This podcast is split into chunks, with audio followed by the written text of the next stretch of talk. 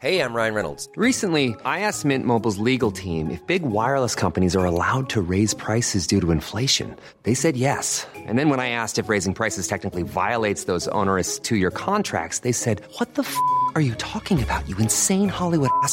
F- So to recap, we're cutting the price of Mint Unlimited from $30 a month to just $15 a month. Give it a try at mintmobile.com slash switch. $45 upfront for three months plus taxes and fees. Promo rate for new customers for limited time. Unlimited more than 40 gigabytes per month. Slows. Full terms at mintmobile.com. Every April, when Earth Day rolls around, we stop and think about the place we call home.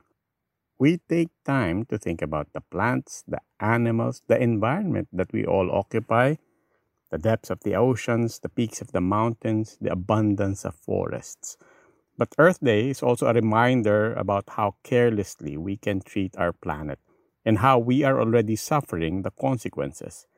Kung kaya this month we are sharing episodes, both old and new, from the different shows under Puma Podcast about our environment. I'm Nina Toralba, Puma Podcast. I've been following the story of healthcare waste since October last year. It's another side to the COVID 19 pandemic.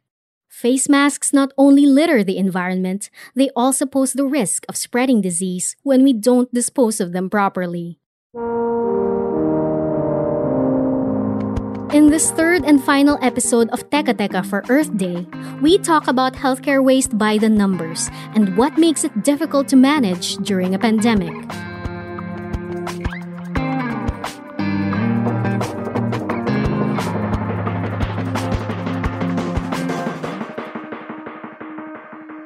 Our health institutions are already overwhelmed operationally just in treating patients, no?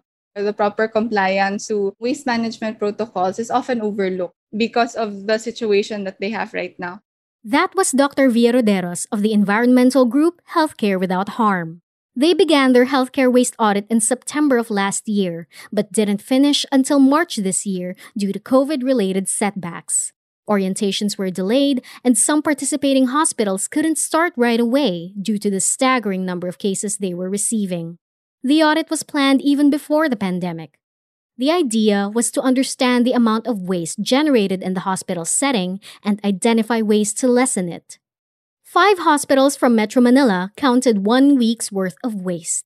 Amang Rodriguez Memorial Medical Center, National Center for Mental Health, National Children's Hospital, Quirino Memorial Medical Center, and Lung Center of the Philippines. On average, this is the amount of waste that these five hospitals produced. An average of more than 220 kilograms of waste alone is produced in the surveyed hospitals. So this is 226 kilograms per day. we look into the wastes and the inventory of items used in the emergency room, in the ICU, in the medical ward, and in the dietary department to be able to ascertain how much waste are we producing in five key hospitals that are affiliated with the Department of Health. 50% of this is infectious waste, which includes PPEs and medical paraphernalia. 23% is biodegradable or food waste, and 26% is general waste, which includes paper and single use plastics that aren't being used to treat patients. In the pandemic, it's been hard to manage all this waste safely.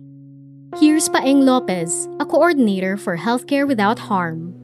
these hospitals, apektado rin sila nung nangyayari around them during the outset of the pandemic. Pati yung waste collectors ay hindi makakolekta ng mga basura sa kanila. Auditing healthcare waste also posed threats to the auditors themselves.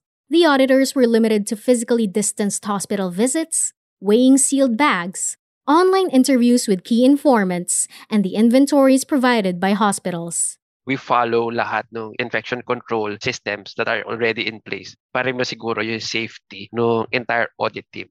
But this pandemic poses a very, very different set of problems.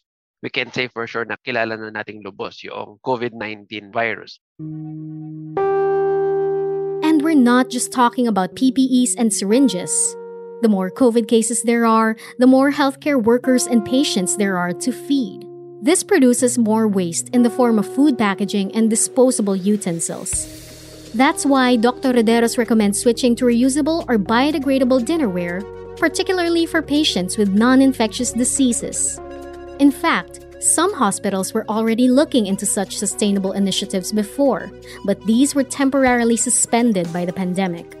Dr. Roderos also recommends there is a need for us to revisit how PPEs are being used. No? if there are um, opportunities for us to be able to use reusable PPEs, we can incorporate that in our protocols and in our policies in the hospital. That's why we- With the eradication of the disease, hospitals will be able to return to normal operations and generate less waste.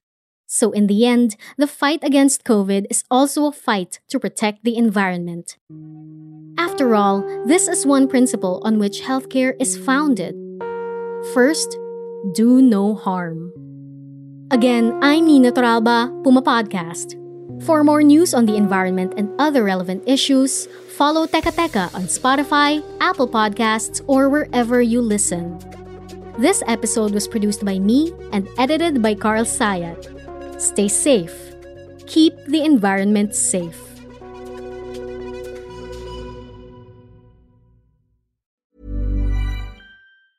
Hi, I'm Daniel, founder of Pretty Litter. Did you know cats tend to hide symptoms of sickness and pain? I learned this the hard way after losing my cat, Gingy. So I created Pretty Litter, a health monitoring litter that helps detect early signs of illness by changing colors, saving you money and potentially your cat's life. Pretty Litter is veterinarian developed, and it's the easiest way to keep tabs on your fur baby's health right at home. Go to prettylitter.com and use code ACAST for 20% off your first order and a free cat toy. Terms and conditions apply. See site for details.